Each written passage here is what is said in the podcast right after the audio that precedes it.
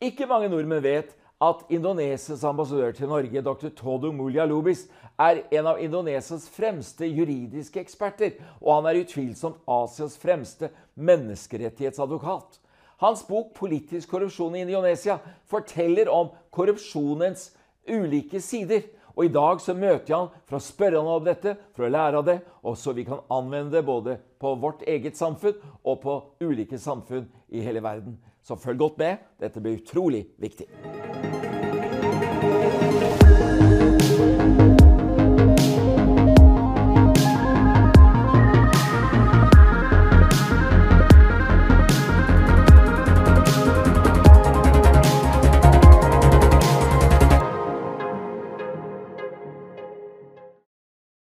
What a privilege to be back with you, Dr. Todung Mulya Lubis, the ambassador of Indonesia to Norway.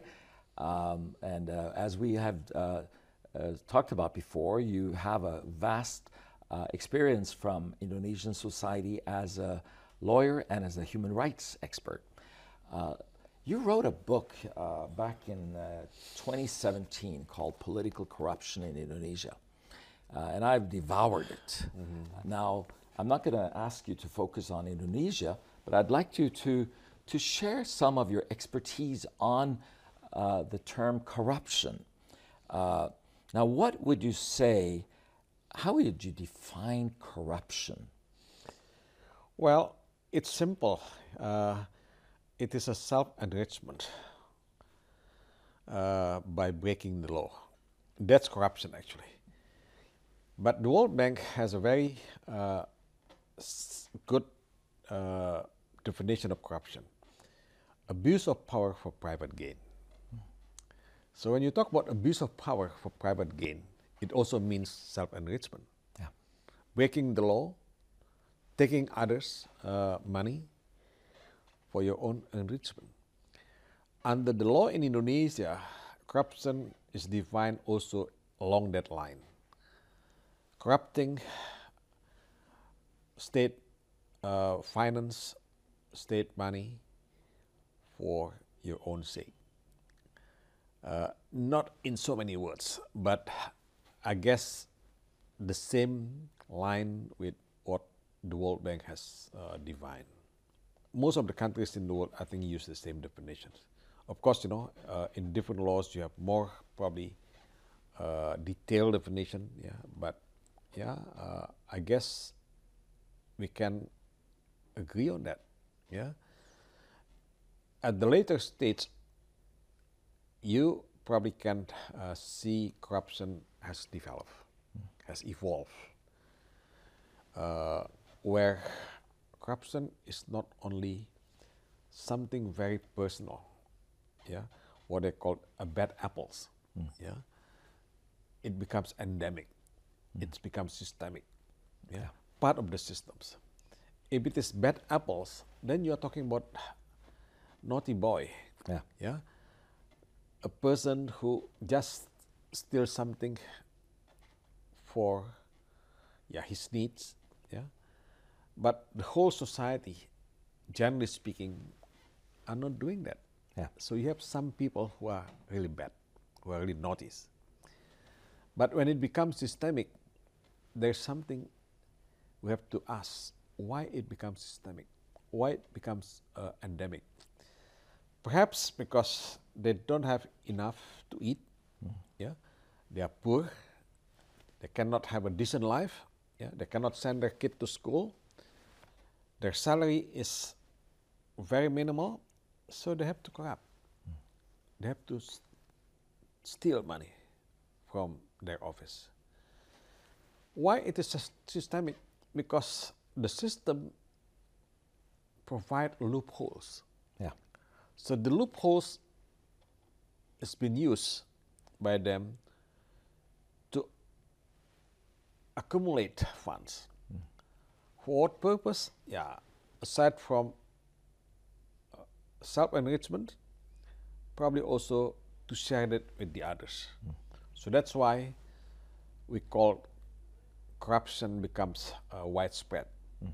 Yeah, uh, so everybody has probably uh, share in it. Mm. Yeah. Nah, later on, corruption becomes more political. Yeah, uh, the political parties, the companies uh, corrupt. Yeah, the state uh, state funds using all the opportunities, using the legal systems, even making the system.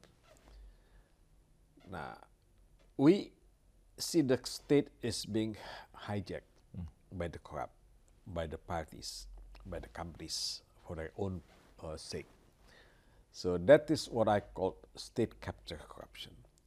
So by so the state captures. state capture, so the state is being hijacked, yeah, being used and misused. So the political parties put their people in the parliaments, yeah, pass the law to uh, legalize their uh, corruption. The political parties put their people in the cabinet, in the governments, to open the door for them to get contracts, yeah, to get position. So those are the things happening when you talk about state capture. Uh, Norway, of course, you know, is very clean. Yeah, the law here is very, very clear, and although there's corruption, but it is what I call petty corruption. It's not really a grand corruption. In uh, developing countries, emerging economies, you have a lot of grand corruption. People, yeah, corrupt not because they are poor, Yeah. not because they need that. Yeah, Uh, people corrupt because they have powers. They want to, yeah, use the money for, yeah, for the parties, for the groups, yeah, for their own political purposes. But when you're talking about petty corruption, yeah, people just need to corrupt because they need the money to survive. Exactly. Yeah, so that that's what's going on.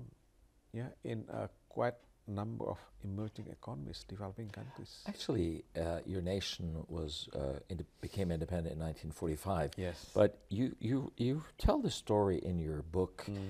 about a novel that was uh, published in 1954. Just Yeah. to tell us briefly about that. Well, Pramoedya Ananta Toer That was the name Uh, of the author. is a novelist. Yeah, he passed away already. He wrote quite a lot of novels, and uh, very critical. And at one point, uh, detained in a, a concentration camp in the Buru Islands, yeah, because he belongs to the Communist Party.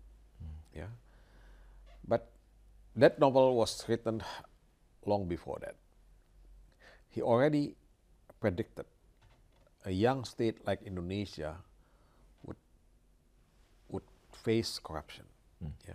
So uh, the novel talks about corruption because people have all this challenge, all these temptations to survive, to uh, to uh, to follow, yeah, the trend, yeah, the fashion, yeah.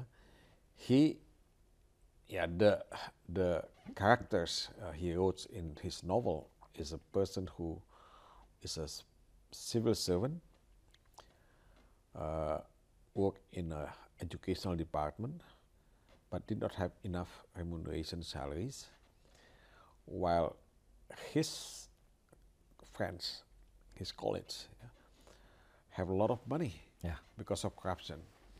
So, being the head of the department, he was very upset. Yeah, why he did not have that much money. So, uh, to make long story short, yeah, he decided, okay, I can do that. I have a power too. But his wife didn't like it. So his wife didn't like didn't it. like it. He said, "Well, how come you have so much money? yeah. Yeah, this is not your salary. This is not your remunerations." Exactly. So that that's the story actually. Yeah, his wife said, "Well, I don't want you to uh, corrupt." Yeah, so that that only uh, a background for my book actually. Yeah. that uh, a lot of people back in 1950s already smell corruption. Smell corruption because yeah, a lot of people still yeah poor at that time. Yeah. And uh, yeah, it was natural, but it was actually a petty corruption. Yeah. It's not a grand corruption. Now you have grand corruption. Yeah. Yeah, you have grand corruption. You have that in the Philippines. You have that also in uh, Nigeria. You have that in yeah, a lot of countries. Exactly. A lot of countries. Now, you tell in the book about after the 32 year reign of President Suharto, who seemed to be corrupt, his, his vice president became the president, uh, Mis- uh, Mr. Mr. Habibie. Yes. And you say something be- very beautiful about him. Well, Habibie uh, was a vice president, a protege of Suharto, and uh, yeah, had no trust from the people when he took over power from Suharto. Because yeah, he was seen as uh, puppets of Suharto Yeah. at that time. But being educated in Germany, yeah, he's an engineer, yeah. He knows the the rule of law. He knows democracy. Yeah. He uh, respect freedom of speech, respect uh, difference of opinions, and uh, he respect rule of law. So, in his short period of time, he managed to introduce a number of laws. Hmm. Among others, the law that deals with corruption, with the freedom of the press, with the election, hmm. free and fair election. Hmm. So he was very uh, instrumental in changing Indonesia from the authoritarian state to become more democratic state. So that was his legacy. East Timor was part of Indonesia. Uh, I'm not going to talk about why it became part of Indonesia at the time, yeah, because East Timor has never been part of Indonesia before that. But yeah, in in, in uh, 1980 something, it became part of Indonesia. Yeah. Nah, uh, of course there are there are a lot of resistance, yeah, within East Timor, and it has become yeah big big issues for Indonesia. Habibie at the time decided, okay, let's give East Timorese uh, a plebiscite referendum. Yeah, let them decide what they want to do, whether they want to be part of Indonesia or whether they want to be independence. They decided to be independence. Yeah, it was also Habibie. No one could have imagined, yeah, Suharto would agree on that, and I don't think Suharto would would have agreed to that. And no one could have imagined whether someone else would have dared to do that. Yeah. Yeah. So Habibie did that. So that's why at that time a lot of people talk about, okay, Habibie deserved a Nobel Peace for that. Yeah. But he was actually no, nominated, right? I don't know whether he was nominated. Yeah. But uh, that was uh, publicized in Indonesia that he actually deserved a Nobel Peace for that. Well, I uh, I agree actually, but the Nobel Peace went to Jose Ramos Horta, yeah, the current president of East Timor, yeah, and uh, Pastor Belo, Uskup Belo at the time. So, uh, yeah, Habibie has a special place in Indonesian history. Yeah, yes, he was a protege of Suharto, but yeah, he managed to free himself from all this stigma. Yeah, of the past. So he served just 16 months or something. 18 months. 18 months. 18 months. And still he wrote his name into history. 18 months, yeah. It's uh, That must be an encouragement for people who have been caught by the Well, system. during Suharto time, if you want to publish newspapers or magazine, you have to have a license to publish Yeah. issued by the government. So it's not a right in itself. So when you have a license to publish, who issued the license? It was issued by Department of Information. Yeah. Now, the issuer of the license can always revoke the license. Yeah. Here, you can publish newspapers or magazine without without license if you want to. Of course, you know, the publisher, which happened to be a company, must be formed according to the law as a company. But to publish, you can publish because, yeah, this is part of, part of the freedom of speech. So Habibie reinstated that. Hmm. Yeah. Now, no more license to publish. Hmm. You can publish whatever you want. But of course, you know, if you break the law, if you violate the law, you have to be accountable. Exactly. So uh, that that's probably yeah another milestone of Habibie. Yeah. And it was also Habibie who led political new political parties uh, set up. Otherwise, we only had three political parties under Suharto. When he became president, then out of sudden we have 48 political parties Ah, participating in general election. 48 political parties. That's a lot. So, although Indonesia has its challenges, there's a, a vast improvement in your nation during these last 20 plus years. Well, uh, could be better, but I must admit that we have made a lot of improvements. Made a lot of improvements in terms of combating corruption, in terms of human rights, because we ratified a lot of human rights convention already. In terms of good governance, in terms of education, yeah, and uh, democracy.